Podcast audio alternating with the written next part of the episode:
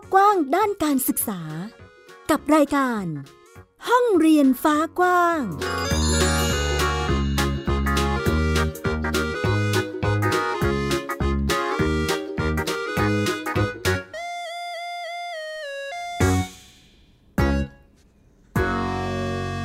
สวัสดีค่ะ คุณผู้ฟังต้อนรับคุณผู้ฟังทุกท่านเข้าสู่รายการห้องเรียนฟ้ากว้าง พบกับมิวอัยดาสนศรีเช่นเคยนะคะ ที่ ไทย PBS Podcast ค่ะ ฟังกับเราได้นะคะผ่านทาง www.thaipbspodcast.com แอปพลิเคชันไทย PBS Podcast ที่คุณสามารถดาวน์โหลดได้ทั้งระบบ iOS แล้วก็ระบบ Android นะคะ เพื่อที่จะได้ง่ายแล้วก็สะดวกในการรับฟังข่าวสารต่างๆ แบบนี้ ด้านการศึกษาหรือด้านอื่นๆ จากรายการอื่นๆ ของไทย PBS Podcast นั่นเองค่ะ วันนี้ห้องเรียนฟ้ากว้างเรายังคงติดตามสถานการณ์การแพร่ระบาดของโควิด -19 ที่ส่งผลต่อการเรียนรู้ การศึกษาทั้งในระบบต่างๆ ของเด็กๆ มาให้คุณผู้ฟังทุกท่านได้รับฟังกันเช่นเคยนะคะ สัปดาห์นี้ค่ะ ได้ยินข่าวมาอีกแล้วว่ามีการเลื่อนเปิดเทอมไปอีก เป็นวันที่ 14 มิถุนายนนะคะ ส่วนรายละเอียดจะมีอะไรบ้างนั้นไปติดตามกันค่ะ Thai PBS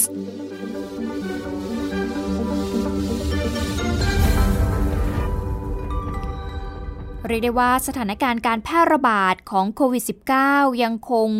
หนักหน่วงต่อเนื่องนะคะ คุณผู้ฟัง แล้วก็มีคลัสเตอร์ในหลายพื้นที่เลยทีเดียว ในแต่ละพื้นที่ตัวเลขก็น่าเป็นห่วงอยู่ค่ะ ดังนั้น ตอนนี้หลายหน่วยงานยิ่งโดยเฉพาะกระทรวงสาธารณสุข คุณหมอ แพทย์พยาบาลต่างๆ ต้องทำงานกันอย่างหนักหน่วงเลยทีเดียวนะคะ ในการที่จะจัดการกับโรคระบาดในครั้งนี้ รวมไปถึงผู้ที่ติดเชื้ออยู่ณตอนนี้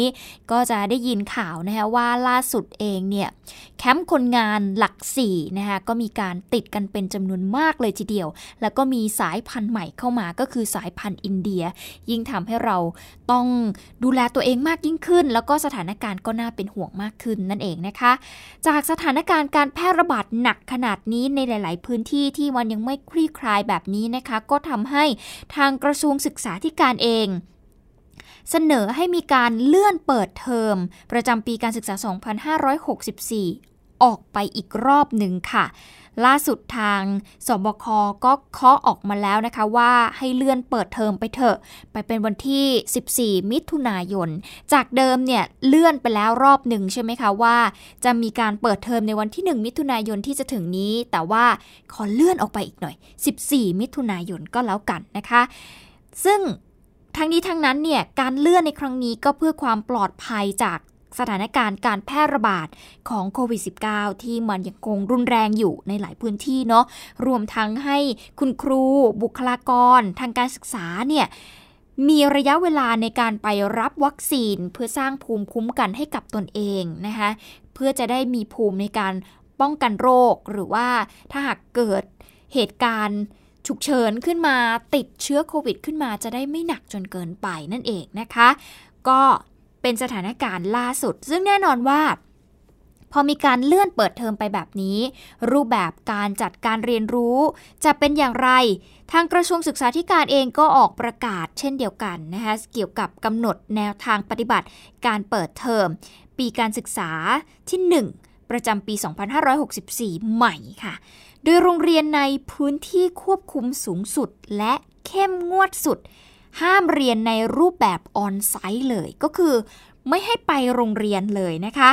ส่วนพื้นที่ที่มีการควบคุมสูงสุดและพื้นที่ควบคุมเนี่ย หากจะมีการเปิดเรียนก่อนวันที่ 14 มิถุนายนตามประกาศเนี่ยนะคะ อันนี้เนี่ยจะต้องไปขออนุญาตกับทางสบคก่อน ก็คือคณะกรรมการโรคติดต่อจังหวัด โดยให้มีการเปิดเรียนได้ 5 รูปแบบด้วยกันค่ะ ซึ่งนางสาวตรีนุชเทียนท้องรัฐมนตรีว่าการกระทรวงศึกษาธิการ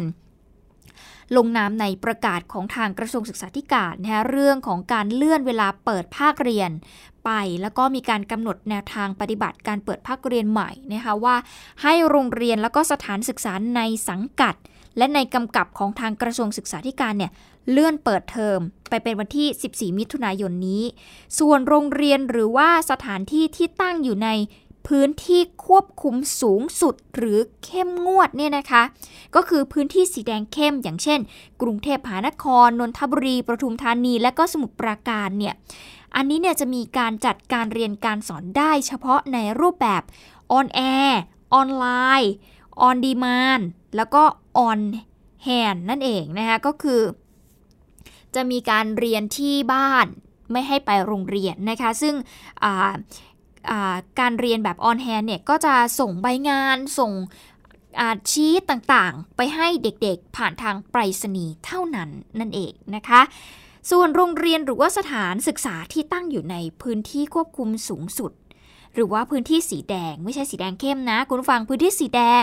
และพื้นที่ควบคุมหรือพื้นที่สีส้มเนี่ยก็จะให้จัดรูปแบบการเรียน การสอนเป็น 5 รูปแบบด้วยกัน โดยเพิ่มออนไซต์เข้าไป หรือว่าเรียนในห้องเรียน หรือว่าอาจจะเป็นการผสมผสานในรูปแบบใดก็ได้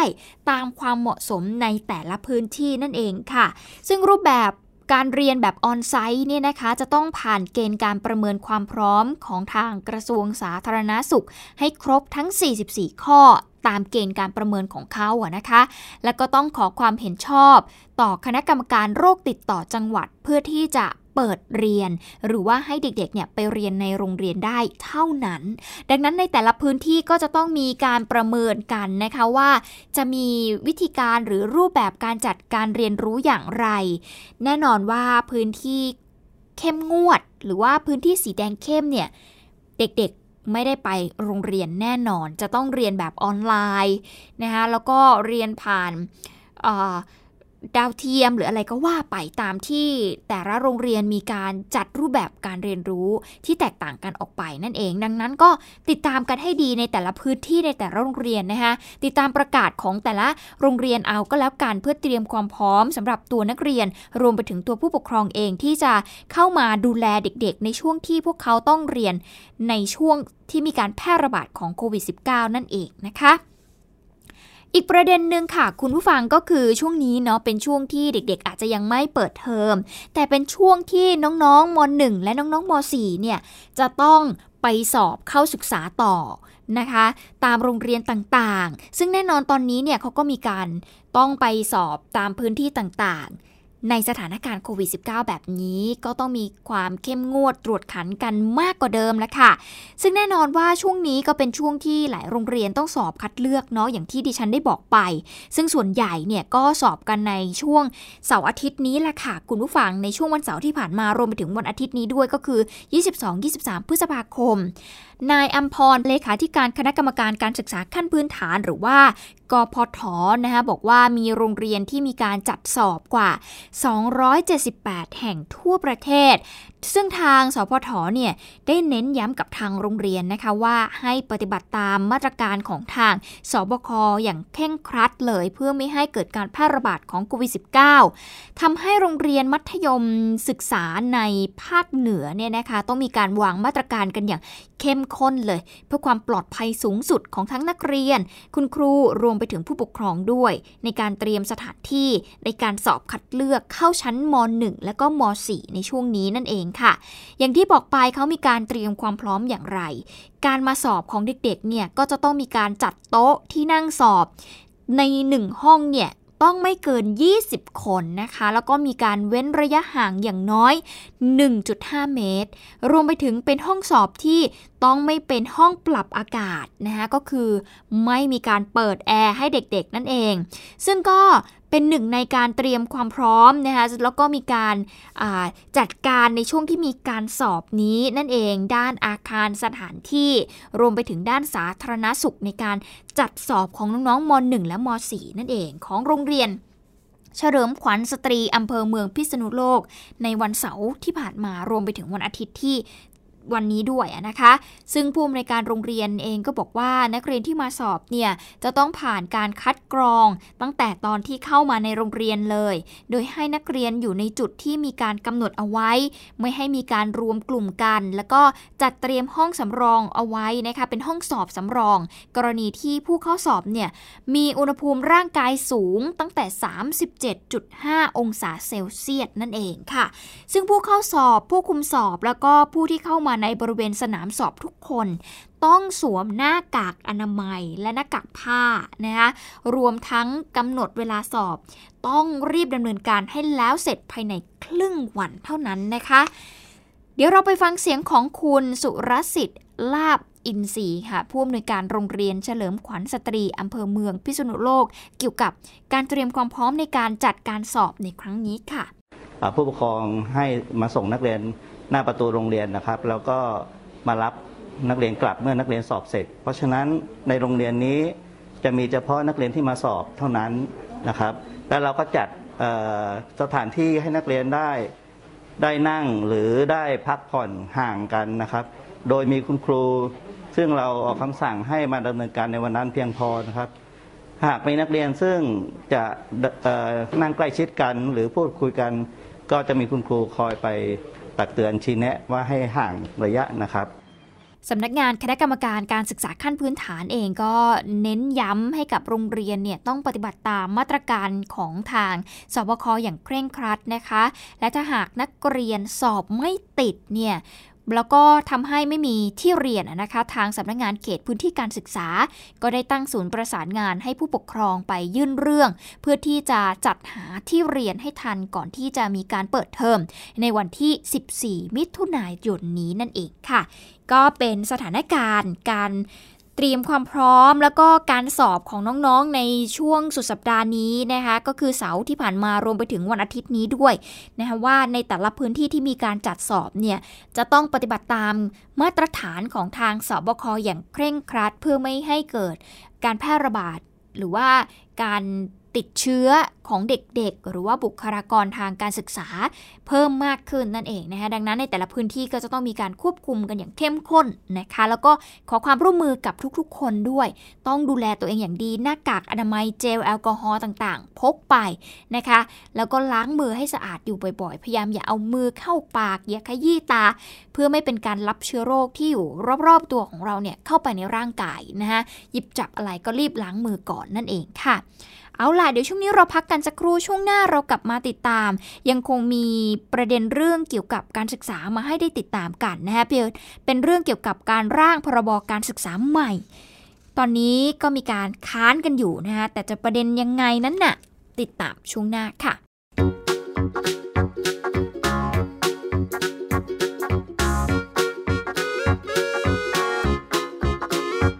เปิดโลกกว้างด้านการศึกษา กับรายการ ห้องเรียนฟ้ากว้างเ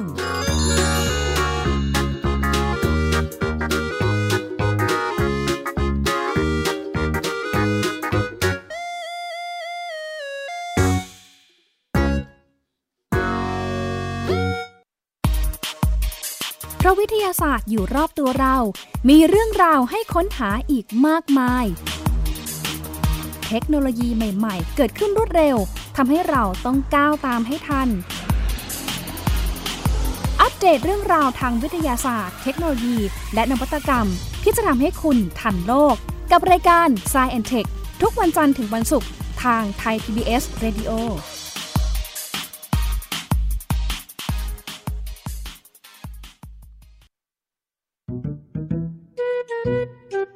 สองพี่น้องนานิ พี่สาวกับนินจาน้องชาย ใช้ชีวิตอันแสนสงบสุขอยู่ในบ้านกับพ่อแม่ นินจา เมื่อไหร่จะเก็บจานสักที กินเสร็จแล้วก็เอาแต่นั่งเล่นเกมอยู่นั่นแหละ โห พี่นานี่ไม่รู้อะไร แต่อยู่มาวันหนึ่ง กลับมีเพื่อนบ้านประหลาดประหลาดมาอาศัยอยู่ข้างบ้าน พวกเขาเป็นใครกันนะไม่ได้นะ เอาออกมาใหม่เลยนานี้ ตามไก่ตัวหนึ่ง เสือตัวหนึ่ง แล้วก็กอริลลาตัวหนึ่งหรอ วนนานี้กับนินจาจะทำยังไง เมื่อต้องเจอกับเพื่อนบ้านจอมป่วนที่ไม่ใช่คนสองพี่น้องต้องใช้สติปัญญาความกล้าหาญเพื่อรับมือกับปัญหาวุ่นวุ่นที่เหล่าเพื่อนบ้านสร้างขึ้นมาไม่หยุดหย่อน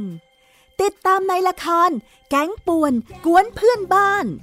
ทั้งเว็บไซต์ แอปพลิเคชัน และ YouTube ไทย PBS Podcast และอย่าลืมกดถูกใจ Facebook ไทย PBS Podcast ด้วยนะ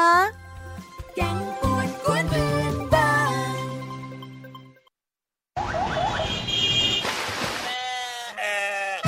ชชวนทุกคนตะลุยไปให้สุดโลก สบัดจินตนาการกับเสียงต่างๆ ไปพร้อมกัน ในรายการเสียงสนุกทาง www.thaipbspodcast.com และแอปพลิเคชันไทย PBS Podcast แล้วเจอกันนะครับช่วงเวลาแห่งความสุขช่วงเวลาแห่งการเรียนรู้ ยิ้มรับความสดใส ในรายการ พระอาทิตย์ยิ้มแฉ่งเย้ พี่เหลือมตัวยาวลายสวยใจดี พี่รับตัวโยงสูงโปร่งคอยาว พี่วานตัวใหญ่พุงป่องพ้นหนาปูพี่โลมาที่แสนจะน่ารักแล้วก็ใจดีชวนน้องๆมาเติมเต็มความสุขสดชื่นสดใส ห้องสมุดใต้ทะเลโอ้โหความรู้เยอะมาก และนิทานลอยฟ้าของเราก็มีนิทานที่แสนจะสนุกมาให้น้องๆได้ฟังกันทุกวันเลย อย่าลืมนะติดตามฟังพวกเราได้ที่เว็บไซต์ www.thaipbspodcast.com แอปพลิเคชัน Thai PBS Podcast แล้วพบกันนะครับ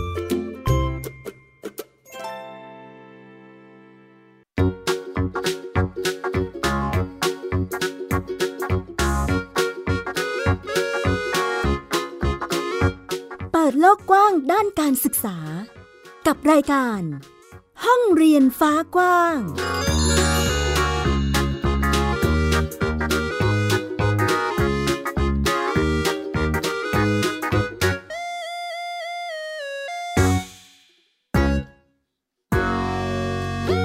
ลับเข้าสู่ช่วงที่ 2 ค่ะ กับรายการห้องเรียนฟ้ากว้างนะคะ เราอยู่กันที่ไทย PBS Podcast ค่ะ ติดตามเราได้นะคะ ผ่านทาง www.thaipbspodcast.com รวมไปถึงแอปพลิเคชันไทย PBS Podcast ด้วยสำหรับในช่วงที่ 2 นี้ค่ะ มีประเด็นเรื่องของการคัดค้านร่างพรบการศึกษาใหม่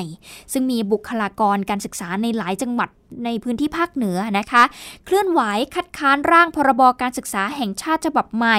เขาบอกว่าเป็นการบั่นทอนอาชีพครู ซึ่งก็เตรียมจะยกระดับ นะคะว่าจะมีการสวมชุดดำแล้วก็ขึ้นป้ายประท้วงที่หน้าโรงเรียนทั่วประเทศเลยค่ะ ผู้บริหารสำนักงานเขตพื้นที่การศึกษาประถมศึกษาในจังหวัดอุตรดิตถ์นายกสมาคมครูและบุคลากรทางการศึกษา นายกสมาคมผู้ประกอบวิชาชีพครู และประธานชมรมบุคลากรทางการศึกษา 4.0 เป็นตัวแทนองค์กรครูจังหวัดอุตรดิตถ์เข้าพบนายสรันวุฒิสรันเกต สสเขต 2 จังหวัดอุตรดิตถ์ค่ะ เพื่อให้ข้อมูลและก็ขอให้เป็นเป็นปากเป็นเสียงแทน ในสภาผู้แทนราษฎร ในการคัดค้านร่างพรบการศึกษาแห่งชาติฉบับใหม่ ที่ผ่านการพิจารณาของสำนักงานคณะกรรมการกฤษฎีกา เมื่อช่วงต้นเดือนเมษายนที่ผ่านมานะคะ และก็เตรียมที่จะเข้าที่ประชุมคณะรัฐมนตรีภายในเดือนนี้ ตลอดสัปดาห์ที่ผ่านมาบุคลากรทางการศึกษาในหลายจังหวัดพื้นที่ภาคเหนือก็มีการออกมาเคลื่อนไหวคัดค้านร่างพรบการศึกษาฉบับใหม่นี้นะคะ เพราะว่าเห็นว่ามีหลายมาตราที่บั่นทอนวิชาชีพครูอย่างเช่น ผู้บริหารการศึกษาเปลี่ยนจากผู้มนุยการ เป็นหัวหน้าสถานศึกษา ซึ่งเดิมเนี่ยผู้ประกอบวิชาชีพครูจะต้องมีใบประกอบวิชาชีพ แต่พรบฉบับนี้ให้มีเพียงใบรับรองวิชาชีพครู เนื่องจากใบประกอบวิชาชีพมีความสำคัญค่ะ ทั้งในด้านการยกวิทยาฐานะแล้วก็ค่าตอบแทน และเตรียมที่จะยกระดับสวมชุดดำขึ้นป้ายประท้วงหน้าโรงเรียนทั่วประเทศเลยด้วยนะคะ ขณะที่สหพันธ์ครูเชียงรายเองก็ออกแถลงการคัดค้านเช่นเดียวกัน แล้วก็มีการเสนอข้อเสนอแนะให้มีการแก้ไขร่างพรบการศึกษาฉบับใหม่ ผ่านทางสำนักงานคณะกรรมการกฤษฎีกาค่ะ โดยให้ครูและบุคลากรทางการศึกษา เป็นวิชาชีพทางการศึกษาขั้นสูง ให้มีกฎหมายเกี่ยวกับการบริหารงานบุค คลที่มีองค์กรกลางบริหารงานบุคคล แล้วก็ให้มีการจัดระเบียบบริหารกระทรวงศึกษาธิการ ต้องมีองค์กรหลักเป็นคณะบุคคล ในรูปคณะกรรมการที่เป็นเอกภาพ และก็สามารถที่จะบูรณาการได้นั่นเองนะคะก็เป็นอีกหนึ่งประเด็นความเคลื่อนไหวหากคุณผู้ฟังในแวดวงการศึกษาที่ ก็เป็นภาพใหญ่นะคะเป็นโครงสร้างใหญ่เหมือนกันค่ะ แต่ว่าทางบรรดาคุณครูคณะครูอาจารย์นะคะบุคลากรทางการศึกษาหลายพื้นที่ไม่เห็นด้วยกับเนื้อหาในร่างพรบการศึกษาฉบับใหม่นี้ ก็ส่งตัวแทนนะคะส่งข้อมูลให้กับทางสสรวมไปถึงหน่วยงานของ การศึกษาเองที่จะเป็นปากเป็นเสียงไปนะคะว่าร่างพรบการศึกษาฉบับใหม่นี้ หลายคนไม่เห็นด้วยอย่างไรนั่นเองค่ะ ก็ต้องติดตามการเกี่ยวกับประเด็นนี้ต่อไปนะคะส่งต่อกันที่เรื่องสุดท้ายแล้วกันในสถานการณ์โควิด -19 แบบนี้ นอกจากจะต้อง ป้องกันตนเองแล้วเนี่ยเราจะต้องเรียนรู้อยู่เสมอนะคะ เกี่ยวกับการดูแลตัวเอง ในสถานการณ์โควิด -19 ว่าเราจะต้องปฏิบัติตัวอย่างไร รับมือกับมันอย่างไร หรือว่าดูแลตัวเองอย่างไรให้ปลอดภัย อย่างที่จังหวัดพังงาเองค่ะก็มีกิจกรรมของพี่น้องกลุ่มชาติพันธุ์ชาวเลที่จังหวัดพังงาเขามีการจัดอบรมอาสาสมัครเรียนรู้ทำแผนรับมือป้องกันการแพร่ระบาดของโควิด -19 ซึ่งคุณวิทวัฒน์เทพสงนักข่าวพลเมืองเครือข่ายชาวเลอันดามันค่ะ เขาบอกเล่าเรื่องราวเข้ามาผ่านแอปพลิเคชันซีไซแล้วก็เล่าถึงกิจกรรมของอาสาสมัคร ภัยพิบัติชาวเลจังหวัดพังงา แม้ว่าจุดนี้จะไม่มีการพบผู้ติดเชื้อโควิด -19 นะคะ แต่พวกเขาก็มีมาตรการในการป้องกัน และเฝ้าดูแลกัน ภายในชุมชนของพวกเขาเอง แล้วก็มีการอบรมเติมความรู้ให้อยู่เรื่อยๆ เพื่อเฝ้าระวังแล้วก็เตรียมความพร้อมรับภัยพิบัติจากการแพร่ระบาดของโควิด -19 ทั้งในเรื่องของผลกระทบปากท้องของพวกเขารวมไปถึงการใช้ชีวิตด้วย จะ เป็นอย่างไรไปฟังคุณอรวรรณหานทะเลนะคะ เป็นชาวมอแกลนทับตะวันที่จังหวัดพังงา แล้วก็คุณวันชัย จิตเจริญ ชาวบ้านน้ำเค็มอำเภอตะกัวป่าจังหวัดพังงา พูดคุยเกี่ยวกับอาสาสมัครในการอบรมครั้งนี้ค่ะ มันเป็นภัยพิบัติที่พวกเราจับต้องไม่ได้ไม่เห็นใช่ไหมคะ แล้วก็การที่เรามีความรู้เรื่องโควิด เรื่องการดูแลตัวเอง เรื่องการเตรียมความพร้อม เรามีแต่อาหารมีปลา มีกุ้งหอยปูปลา แต่ว่าเราไม่มีข้าว เราจะทำยังไงให้ภาวะโควิดอย่างนี้ที่เราตกงาน เราไม่มีอาชีพที่มั่นคงอะไรเนี้ยค่ะ เราจะทำยังไงให้เราอยู่ได้อะไรเนี้ยค่ะ พี่น้องชาติพันธุ์ชาวเล ถ้าเป็นภัยธรรมชาติ โดยทั่วไปแล้วเขาก็มีความรู้มีอะไรโดยภูมิปัญญาของเขาอยู่แล้ว แต่ว่า โรคที่ระบาดที่อุบัติใหม่เนี่ยเขาจะไม่มีความรู้ เราก็ต้องให้ความรู้ให้เขามีการเตรียมตัวรับรับมือกับภัยพิบัติที่กำลังเกิดขึ้น เช่นโควิดในขณะนี้ กิจกรรมในครั้งนี้ ส่วนใหญ่นะคะคนที่เข้าร่วมเนี่ยก็จะเป็นกลุ่มเยาวชนชาวเลนะคะ ในระหว่างการอบรมก็จะมีตัวแทนของแต่ละชุมชนเนี่ยได้จำลองพื้นที่ ถ้าหากว่าเจอผู้ป่วยโควิด -19 ในชุมชนของตัวเองเนี่ยเขาก็จะมีการจัดแยกกลุ่มเสี่ยง แล้วก็ กลุ่มผู้ที่ต้องกักตัวนะคะก็คือกลุ่มคนไหนมีการแยกกันนะคะรวมไปถึงการวางแผนช่วยเหลือ ในระหว่างที่เพื่อนบ้านต้องกักตัว พวกเขาจะทำอย่างไร นอกจากนี้ยังมีการทำความเข้าใจเรื่องสิทธิ แล้วก็ระบบการจัดการภัยพิบัติโดยชุมชน